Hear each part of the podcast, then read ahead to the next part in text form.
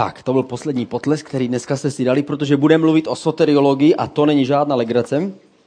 My mluvíme v létě na takové vážnější téma. Celý červenec věnujeme tomu, že procházíme takové základní křesťanské doktríny. Používám k tomu knihu Ulfa Ekmana. Ulf Ekman je pastor jedné velké církve ve Švédsku. Já jsem tam studoval biblickou školu kdysi před lety, to bylo ještě v minulém století.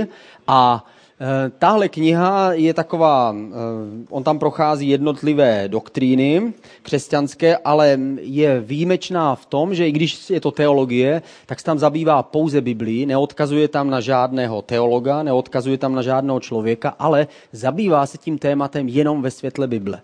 Protože my věříme, že Bible je naše jediná jistota, lidé se mění, církve se mění, můžou se měnit dokonce i názory, ale Bible se nikdy nemění. Takže Bible je základ všeho, proto my ty doktríny a základní učení máme postavené na Bibli.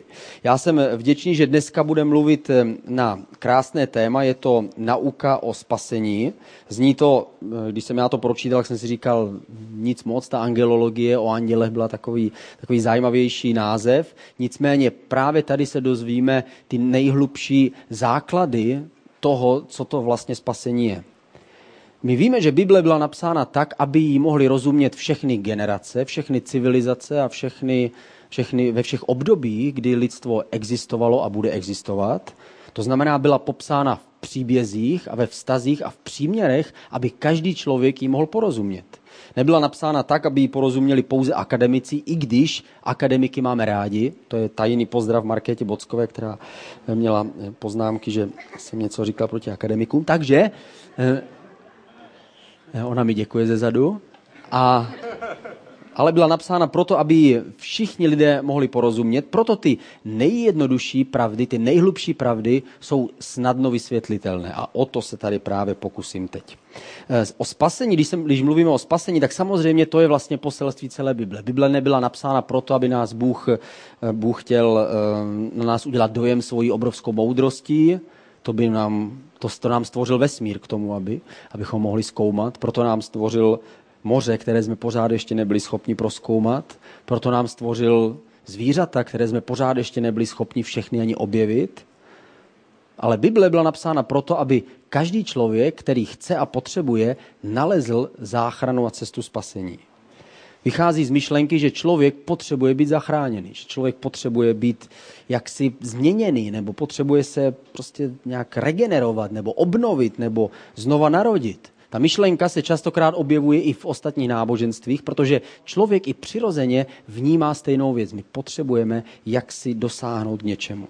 A Bible právě ukazuje cestu, jakým způsobem člověk může najít ten červený provázek a jít po něm, a když se ho bude držet, ten provázek je pořád ještě vlhký a ta červená, to není barva, ale je to krev Krista. Když přijdeme po tom červeném provázku až ke zdroji, tak nacházíme spasení. Tohle je základní poselství Bible. Všechno ostatní, všechno se v ní točí právě o tom. Když se podíváme na kříž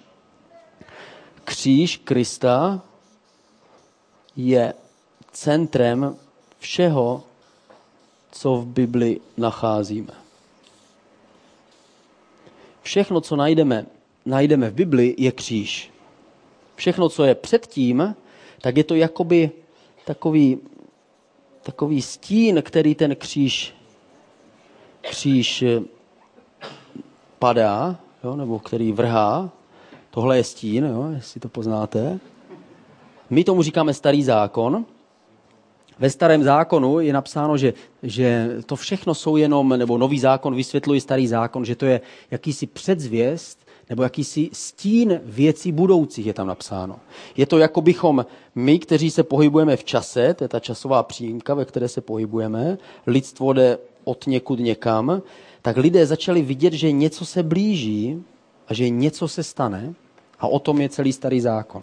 Oni jakoby rozpoznávali jakýsi symbol, ale nevěděli, co přesně to bude znamenat. Až jednoho dne přišel kříž, kříž je Kristus, kříž je vykoupení a všechno, co je po něm, tak ukazuje směrem ke kříži a vysvětluje to, co se na kříži stalo. Ježíš přichází jako slovo, které se stalo tělem. A já vám přečtu, jakým způsobem se to vlastně stalo. To není jenom taková fráze, kterou čteme o Vánocích.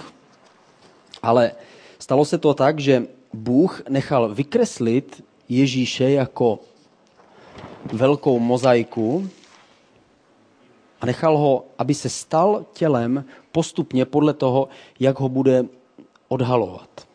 Například v Izajáši, to je prorok, který žil 700 let před naším letopočtem, v 53. kapitole je napsáno, že on byl počítaný mezi zločince. Takže se odhalil jedna část. Potom je tam napsáno, že probíjeli jeho ruce, jeho nohy v žalmu 22, který byl napsaný ještě staletí předtím. A tady jsme zahlédli další část. Zahlédli jsme tam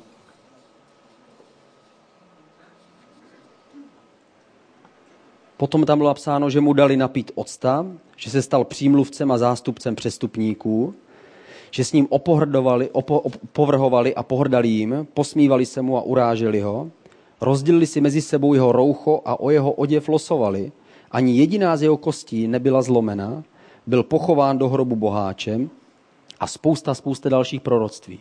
Každé takové proroctví, nebo spíš takové poselství, které v Bibli nacházíme, se stalo jakoby takovým dalším kamenem, který nacházíme v mozaice. Ta mozaika se pomalu, ale jistě zaplňovala jednotlivými částmi. Až jednoho dne ta mozaika, která je z kamenu a z jednotlivostí, se najednou stala tělem a to tělo viselo za nás na kříži, bylo probodeno, ale pořád se usmívá, protože nás miluje. Takhle se Ježíš postupně, poznáváte ho, že jo? On mi to odpustí. On mi odpustil všechno, takže tohle byla vykreslená taková mozaika. Možná jste viděli film Pupendo, kde taky dělali mozaiku a do té mozaiky vkládali prostě poselství. A pro vás, kdo jste to viděli? Podobnou mozaiku dělal Bůh tím, že postupně vykresloval Ježíše. Je tam desítky a desítky proroctví o tom, jaký ten Mesiáš bude. Ten stín, který jsme viděli, ten kříž, který vrhal ten stín. Postupně najednou byl ten spasitel vykreslený, že bude zabitý, že bude trpět, že vstane z mrtvých, že se narodí v Betlémě, že to bude král pokoje, že bude mít mnoho a mnoho následovníků a tak dále. Až najednou to tělo, to slovo, které najednou udělalo tu mozaiku a popis toho spasitele, najednou čekalo na příhodnou chvíli. Ta příhodná chvíle nastala a Bůh poslal svého ducha a vdechl dech do toho slova, který poslal staletí předtím, a to slovo se stalo tělem. Puk! V Marii, která byla překvapená a říkala, co to je? Proč Mesiáš nepřišel jako veliký král? Protože musel přijít jako člověk. Protože nepřišel vysvobodit krále, ale přišel vysvobodit lidi. Přišel vysvobodit bídné. Přišel vysvobodit ty, kteří jsou poddaní všem pokušením a chybám a hříchům, a proto se musel narodit jako člověk. Když se podíváme na stranu 147, tady je krásně popsaný, kdo to všechno Ježíš je. Ježíš z Nazareta, boží beránek, který nesl hříchy světa. Ježíš, který byl poslán otcem jako nejvyšší možný projev jeho lásky. Neboť Bůh tak miloval svět, že dal svého jednorozeného syna, aby žádný, kdo v něho věří, nezahynul, ale měl věčný život. Za druhé, Ježíš byl trpící Pánův služebník, o němž bylo prorokováno. Byly to naše nemoci, jež nesl, naše bolesti na sebe vzal, ale dovnívali jsme se, že je raněn, ubyt od Boha a pokořen. Jenže on byl proklán pro naši nevěrnost, zmučen pro naše nepravosti a trestání snášel pro náš pokoj, jeho jizvami jsme uzdraveni. Za třetí, Ježíš byl ten, který smazal ten soupis ustanovení, který byl proti nám. Ten zákon, který svědčí a dosvědčuje, že nežijí správně. A byl nám nepřátelství. Odstranil ho z cesty tím, že ho přibyl ke kříži, a když odzbrojil vlády a mocnosti, vystavili veřejné potupy a skrze něj nad nimi slavil vítězství. Je napsáno v Koloským 2. kapitole. Ten, který byl mrtvý, nyní říká, jsem živý na věky věků. Amen. A mám klíče pekla i smrti. A poslední, Ježíš byl náš spasitel, který nás vykoupil, zaplatil za nás výkupné, získal nás a přijal za vlastní, zastoupil na nás na místě, kde jsme měli stát my a stal se tím nejdražším a nejmilovanějším, co máme. Ježíš je vášeň mého srdce, můj vykupitel a pán. Ježíš, který se stal zároveň beránkem, který se obětoval, služebníkem, který měl nějaké poslání, vítězem, který zvítězil a nakonec spasitelem. To znamená, že si to vítězství nenechal pro sebe, ale dal ho nám. Takže my se podíváme na tohle vykoupení. To vykoupení rozdělíme na 3 takové jednoduché body. Na prvním místě je to jeho nutnost nebo nezbytnost. To znamená, zodpovíme si otázku, proč vlastně potřebujeme vykoupení. Na druhém místě, co je vlastně jeho obsahem, co to vlastně je vykoupení. A potom, co vlastně způsobilo jeho důsledek.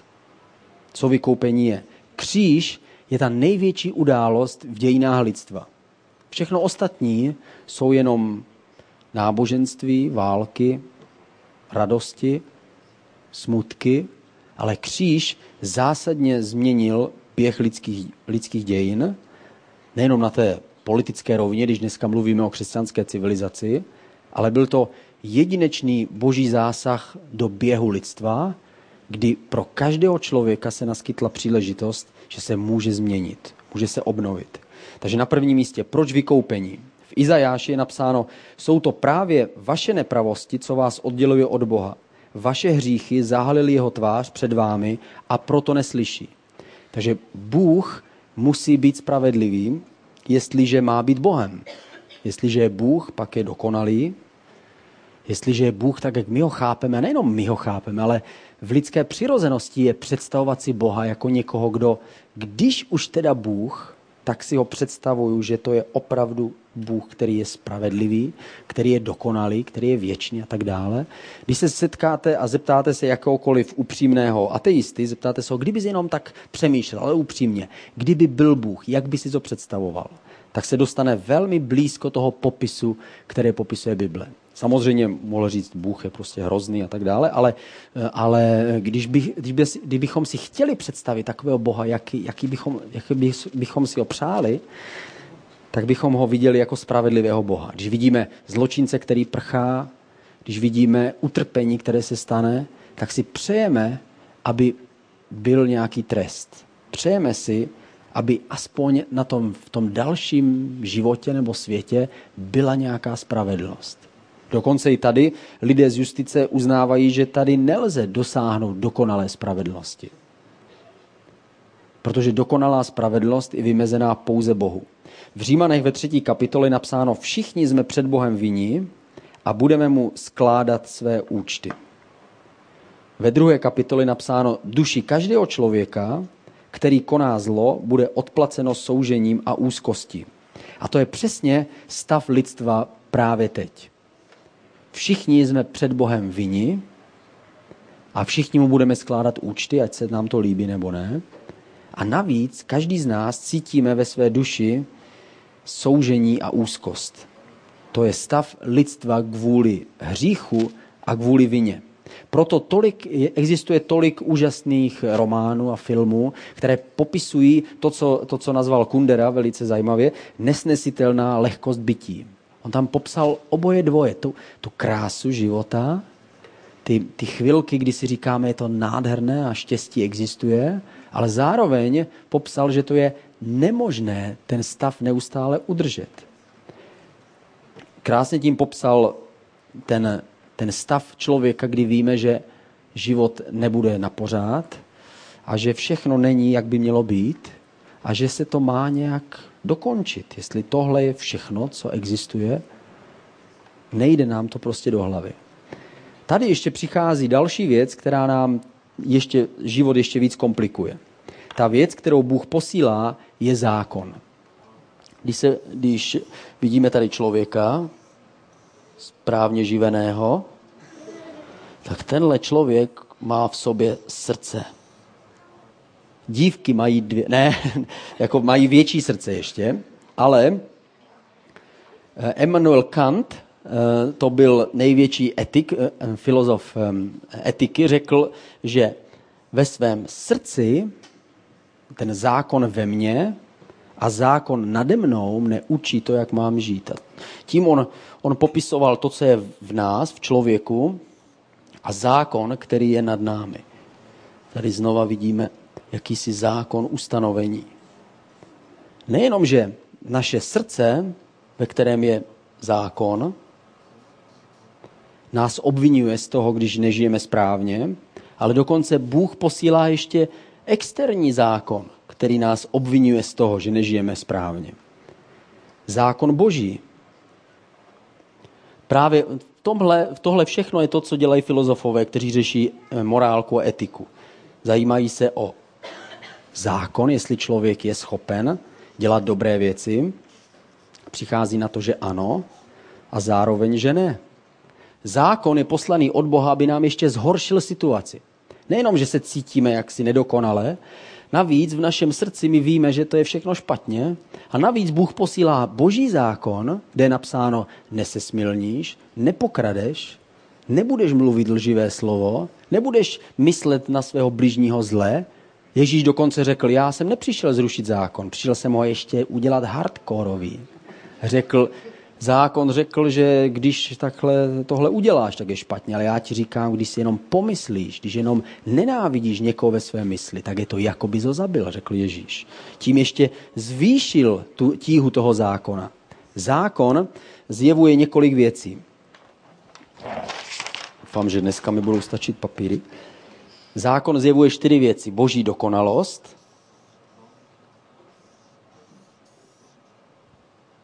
doma jsem si to kreslil jinak. Ale tohle je Boží dokonalost. A lidskou nedokonalost.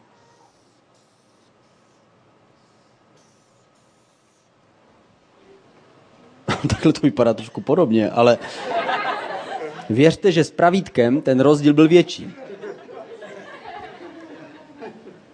Ta Boží dokonalost znamená, že Bůh říká, tohle se dělá a tohle se nedělá. A já osobně to nikdy nedělám, nikdy jsem neudělal a nikdy to nemám potřebu udělat. A lidská nedokonalost říká, my víme, že tohle se nedělá, proto to dělám, ale nechci to dělat a jenom někdy, když to udělám, cítím se špatně a pak to chvilku nedělám a pak udělám něco jiného. 3. věc, kterou zákon ukazuje, jsou Boží požadavky, kdy Bůh nám ukazuje a říká, právě tady to prťavý bych chtěl, aby to trochu vyrostlo. A tohle ego, udělej s tím něco. To už není sebedůvěra, ta už končí tady. Tohle je co? Boží požadavky, které nám nastavuje Bůh. A zároveň ukazuje poslední 4. věc, a to jsou naše neschopnosti s tím něco udělat. Člověk není schopen se změnit v jiného člověka. Je schopen si vypít hlavu, je schopen si vymeditovat hlavu, ale nemůže se stát jiným člověkem. Může omezit pouze do určité míry své chování, ale nemůže změnit svoje nejvnitřnější pocity, nemůže změnit svoje nejvnitřnější inklinace. Zákon způsobuje poznání hříchu. To je v Římanech ve 3. kapitole. Zákon tímhle způsobem obrací lidi ke Kristu. Je to Římanům 3. kapitola 19. 20. verš. Tady je napsáno, že zákon nás přivádí ke Kristu. Dokonce apoštol Pavel řekl, že je to jakoby taková naše tetička, nebo paní, která nás hlídá a přivádí nás ke svým rodičům. Zákon nás tlačí ještě víc do té polohy, že víme, že to není dobré. Víme, že bychom měli vypadat takto. A víme, že něco v nás je, co vypadá takto. Ale zároveň víme, že tam je mnoho věcí, které tak nevypadají, a čím více snažíme to nějakým způsobem přirůst a odrůst a odkrojit, tak tím víc zjišťujeme, že toho nejsme schopni. Slíbíme si, že už to nikdy neuděláme a stejně se to stane. Zákon nás obrací k Bohu, takže my se zastavujeme a říkáme, takže pomoc není v naší vlastní síle, pomoc jedině, když se budeme dívat na tu dokonalost a budeme i prosit, aby ta jeho dokonalost se otiskla do nás. V Galackým je napsáno, zákon byl naším vychovatelem ke Kristu, abychom byli ospravedlněni z víry. V Kristu se to mění. Jakmile my voláme k té boží dokonalosti, když se obracíme k Bohu a říkáme, nejsem schopen, jsem vinen, tehdy jeho dokonalost se stává naší dokonalostí a od té doby už nevnímáme zákon jako něco, co nám přidává tíhu, ale naopak něco, co uvnitř cítíme jako povzbuzení. A říkáme, ano, to přesně to, co chci. Jo, přesně to je správné. Já vím, že někdy to ještě není, jak by mělo být, ale to je přesně, co si přeju. Zákon už nepřichází jako kladivo na naši hlavu, ale naopak přichází jako pramen čerstvé vody, který nás občerstvuje. A říkáme, přesně to potřebuji. Ano. Jakmile čím více díváme na tu dokonalost, čteme o té dokonalosti, zpíváme o té dokonalosti, modlíme se k té dokonalosti, tím víc jsme posilňováni a tím víc se stáváme sami takovými, jako je on. Současné postavení člověka dalo by se shrnout do 5 bodů. Je na prvním místě spoutaný v hříchu, je ztracený a vinný před Bohem, je duchovně mrtvý, nemůže k Bohu přijít, stojí v nepřátelství a v vzpouře proti Bohu, radši najde 45 důvodů, proč to neudělat, je pod nadvládou ďábla, je oslepený jeho lži, takže sám o sobě, o Bohu i o světě věří věcem, které nejsou správné. Když se podíváme a vrátíme se k tomu, jaký je Bůh, tak na tom si můžeme ilustrovat to, co se stalo. Bůh je svatý na prvním místě. To znamená, on je čistý. Je to jako když přijedeš do země, kde se nesprchují každý den a cítíš tu svou čistotu. Stejně Bůh je svatý, je oddělený od hříchu. Takže člověk je oddělený od Boha, protože Bůh je oddělený od hříchu. Radši tam dám ještě ř. Bůh nemá s hříchem nic společného, nechce a nemůže být s hříchem, ale člověk je hříšný a proto je oddělený od něj. Ale zároveň Bůh je spravedlivý a protože je spravedlivý, tak to nemůže nechat jen tak, ale musí hřích, který je přestoupení, musí ho trestat, protože on nás stvořil, takže přichází trest. Nejenom, že je oddělený od člověka, ale navíc kvůli své spravedlnosti je nucený trestat hřích. Ale naštěstí Bůh je víc než to. Bůh je navíc věrný. A to je stejně silné jako ty ostatní jeho charakteristiky. Takže Bůh, tohle je Bůh, jo? Člověka nikdy neopustí. Ani když člověk upadl do hříchu a zasluhuje trest od samotného Boha, tak Bůh ho neopustí, protože Bůh je věrný. A to poslední, co si Bůh vybral, je, že Bůh je milující. To znamená, že Bůh přichází na místo člověka, odstrkuje ho, aby sám sebe mohl potrestat a zemřít na kříži. Aby s tímhle člověkem mohl neustále žít. Bůh vymyslel tyhle jednoduché 4 body a my na tom nejvíc vidíme, jaký je Bůh. Bůh je svatý a někdy my, když jdeme do gotické katedrály, tak vidíme, Bůh je velký. Bůh je spravedlivý, když vidíme války a vidíme lidi, kteří unášejí děti a tak dále, tak cítíme, že ten trest je třeba. Ale navíc my vidíme, že Bůh je věrný a nikdy se od člověka nestáhne a Bůh miluje člověka, to znamená, přichází na jeho místo a umírá na kříži. Za druhé, druhý bod, vykoupení. Co to vlastně je vykoupení? Teď víme, že je nutné vykoupení, člověk je mrtvý v hříchu. Co to je vykoupení? Ježíš, jak jsme řekli, je beránek. To znamená, že se stal obětí, jako ve Starém zákoně. Já vám přečtu, vy se na to podíváte, Židům 9. kapitola. Kristus však jako nejvyšší kněz budoucího dobra přišel skrze větší a dokonalejší stánek, neudělaný rukama, tady se mluví o Mojžíšovém stánku, je srovnávaný s Ježíšem, nebyl udělaný rukama Ježíš, to jest ne rukama tohoto stvoření, ale samotným Bohem. Když nám získal věčné vykoupení, vstoupil jednou provždy do nejsvětější svatyně, a to ne z krví kozlu a telat, jako to dělali ti kněží, ale se svou vlastní krví. Do jaké nejsvětější svatyně přišel? Přišel do nejsvětější svatyně v nebi. Vždyť jestliže krev bíků a kozlů a popel z jalovice skrápějící poskvrněné posvěcuje k čistotě těla, tím spíše krev Krista, který skrze věčného ducha obětoval sám sebe neposkvrněného Bohu, očistí vaše svědomí od mrtvých skutků ke službě živému Bohu. On říká, jestliže oběti dokázali očistit aspoň na chvíli legálně, že Izrael se cítil, že Bůh mu odpustil na další rok, tak řekl, o to víc krev Krista nás obmije uvnitř a odpustí nám. Takže on je ta dokonalá oběť.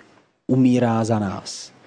Odstrkuje nás, jako jsem nakreslil na tom obrázku, odstrkuje nás od toho oltáře, kde jsme měli být obětovaní my, ale naše oběť je nečistá. My jsme lidé, kteří mají nečisté ústa, kteří mají nečisté tělo, kteří mají nečisté myšlenky a Bůh nikdy takovou oběť nemůže přijmout.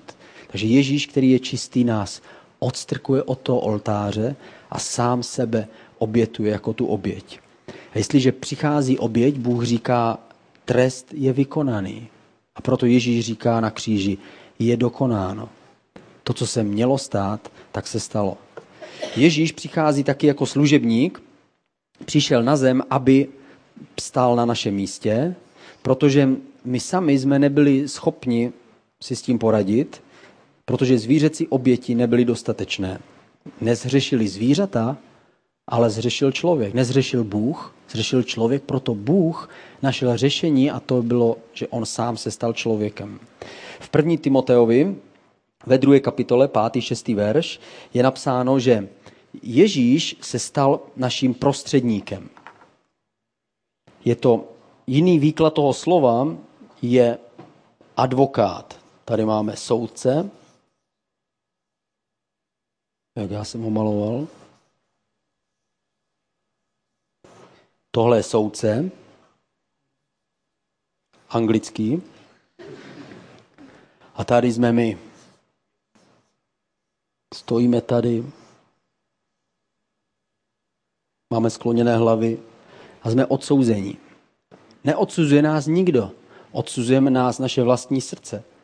My sami víme, co jsme udělali špatně. A najednou tam vstupuje prostředník, neboli advokát, který se snaží spojit spravedlnost soudce s trestem pro odsouzeného a snaží se vytvořit způsob, jak by jsme mohli zachránit, jak by mohlo být spravedlnosti učiněno zadost a přitom, aby obviněný byl propuštěný. Ježíš se stal prostředníkem. V 1. Petrově, v 1. kapitole, 18. 19. verš, je psáno o vykoupení. To je další obrázek. Tohle je to ospravedlnění. Bůh si člověka koupil nazpátek na trhu s otroky. Člověk je otrokem hříchu. A tady je ten otrokář, který prodává tady tohle otroka, který něco ještě zvládne, počítač umí obsluhovat celkem dobře, ale co se týče jeho etiky a jeho srdce, nic moc. Je zaprodaný, je spoutaný, má řetěz. A tehdy přichází člověk, který platí cenu a pak, když vykupuje, a ta cena jeho vlastní život, pak, když vykupuje toho odsouzence, tak zlomí jeho okovy a propustí ho svobodným, aby on byl šťastný. Bůh si koupí nazpátek to, co bylo jeho. Když se podíváme na to, co to je vykoupení jiným způsobem, tak co se stalo, je, že končí odcizení Boha a člověka. Najednou mezi Bohem a člověkem už není žádná mezera. Dluh hříchu je zaplacený, člověk je zbavený svých pout, ďábel je poražený, jako pěstí dostal, a odzbrojený, jeho vlastní ruce jsou spoutány, a hřích je odsouzený, to byl zase ten spravedlivý soudce, a hněv je utišen.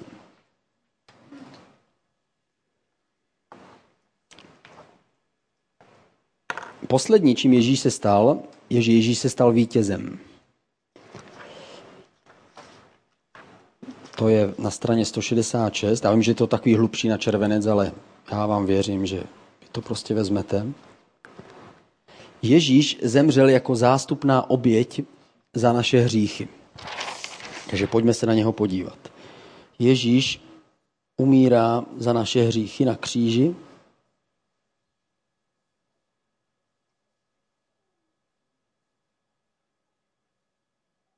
To je Ježíš, který visí na kříži na prvním místě. Ježíš okusil bolesti smrti, to říká Bible, a sestoupil do hlubin země,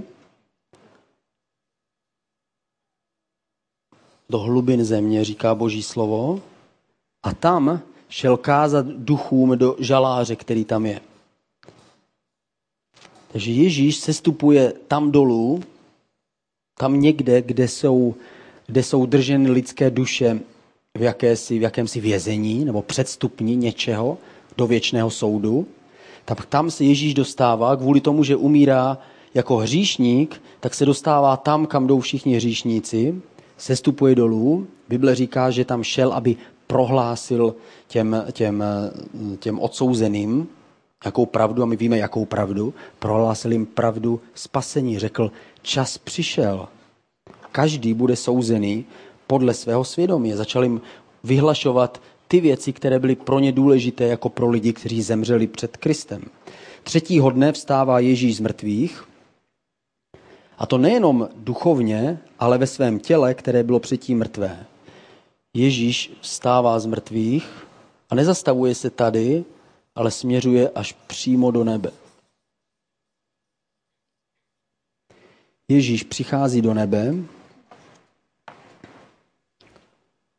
Pokuta za hřích je splacená,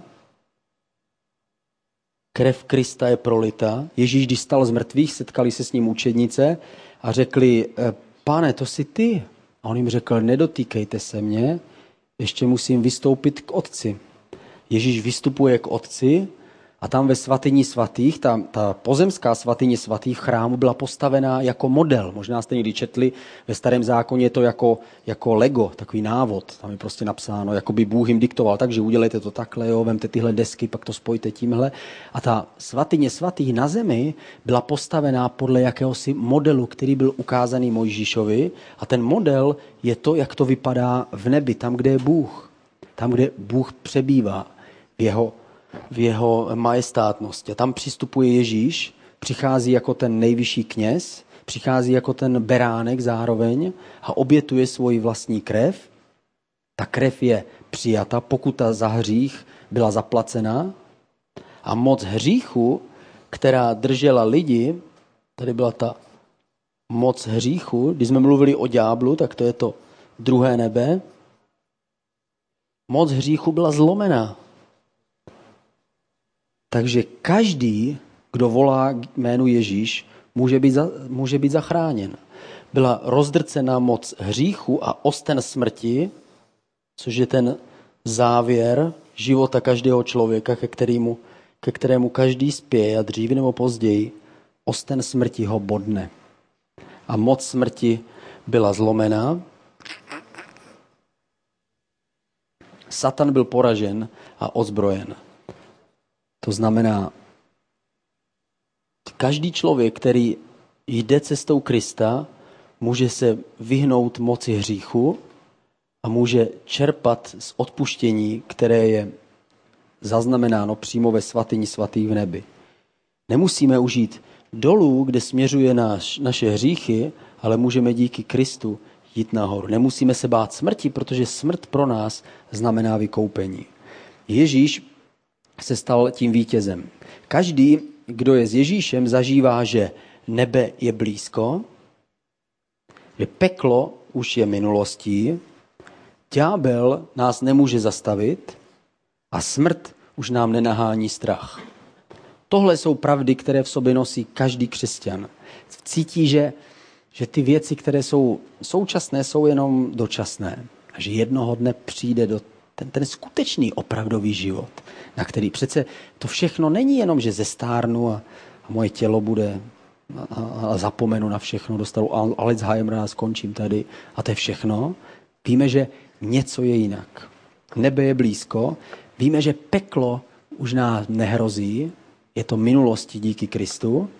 Ďábel nás nemůže zastavit, protože moc hříchu je zlomená a smrt nám nenahání strach. Ale naopak nám připomíná, že jednoho dne budeme plně vykoupeni. Ježíš žije na věky a už nikdy nezemře.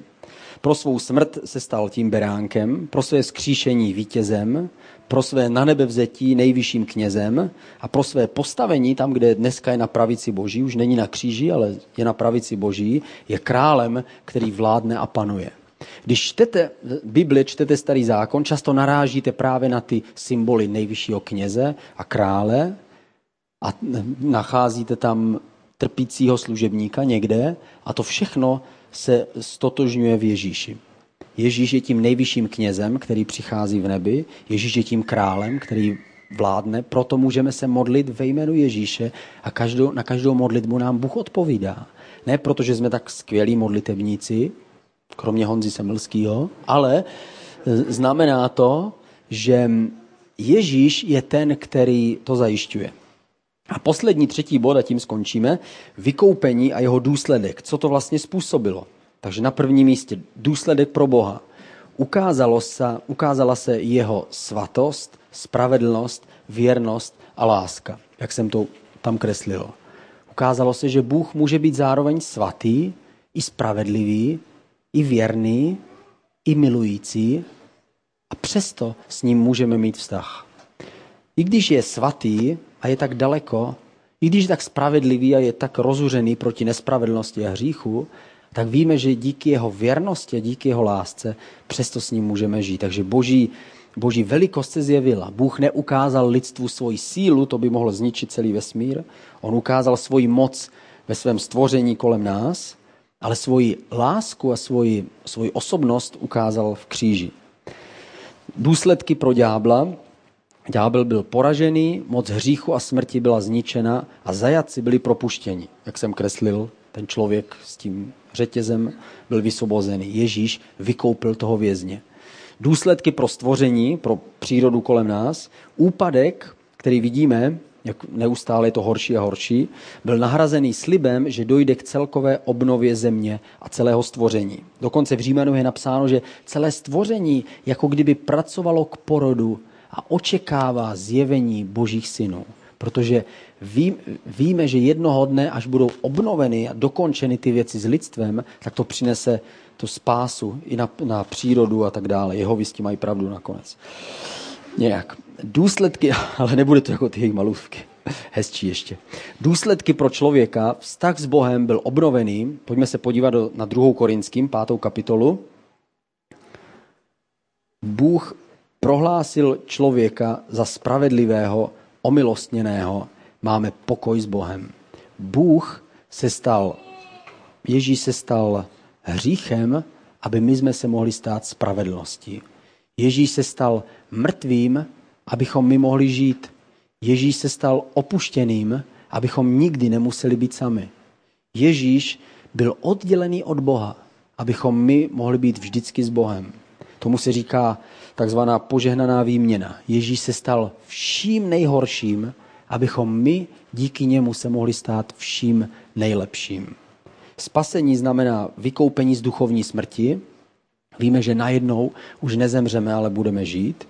Vykoupení z prokletí, Bůh nám žehná, Bůh je na naší straně. Když se k Bohu modlíme, Bůh žehná dílo naší ruky. Vykoupení z nemoci, víme, že Bůh uzdravuje, Bůh je na naší straně. Ježíš sám uzdravoval nemocné, pak poslal učedníky, aby uzdravovali nemocné a řekl, že znamení církve bude, že budou vkládat ruce na nemocné a oni budou uzdraveni. Takže Ježíš nám tím chce ukázat, že to vykoupení neustále trvá. Spasení a záchrana z moci hříchu, smrti, z duchovní smrti a prokletí. Ten mrak, který byl nad námi, se rozestřel. A každý, kdo je v Kristu, může cítit a vnímat ty paprsky, které přichází od Boha. To poslední, čím skončím, je, že svým vlastním úsilím my nemůžeme dosáhnout spasení. My nemůžeme dosáhnout toho, abychom přišli k Bohu, když tohle je ten Bůh. To je pořád ten stejný člověk. A my se snažíme tam dosáhnout svým způsobem. Každý si postaví svůj vlastní žebřík. Někdo má žebřík srovnání, říká, co pak jsem horší než Hitler? A my říkáme, určitě ne, ale tenhle žebřík je tam stejně nevezme. Další žebřík je žebřík náboženství. Říkáme, ale já plním všechno, co se snažím plnit. Říkáme, dobře, ale stejně nemůžeš naplnit všechno. Žebřík dobrých skutků, já ale se to snažím nějak kompenzovat, jo? Jako to mělo, jako věci veřejné, to měli v tom plánu prostě, že když ty peníze budou mít, pak je budou rozdávat zase. Takže, ale ani to nemůže vzít toho člověka nahoru. To všechno jsou jenom nedokonalé způsoby. Svým vlastním způsobem tam nemůžeme přijít. Ale tady za námi je něco úžasného. Určitě poznáte, co to je.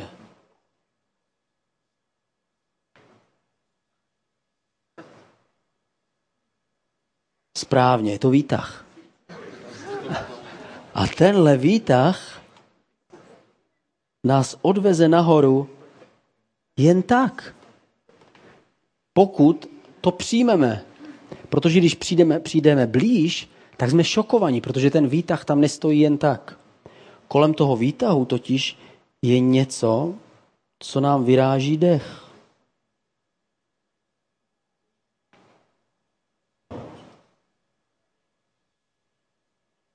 Kolem toho výtahu,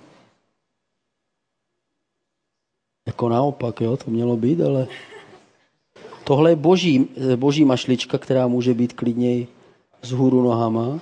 Když přijdeme blíž, protože já když dám hlavu takhle, jak se mi to zdá.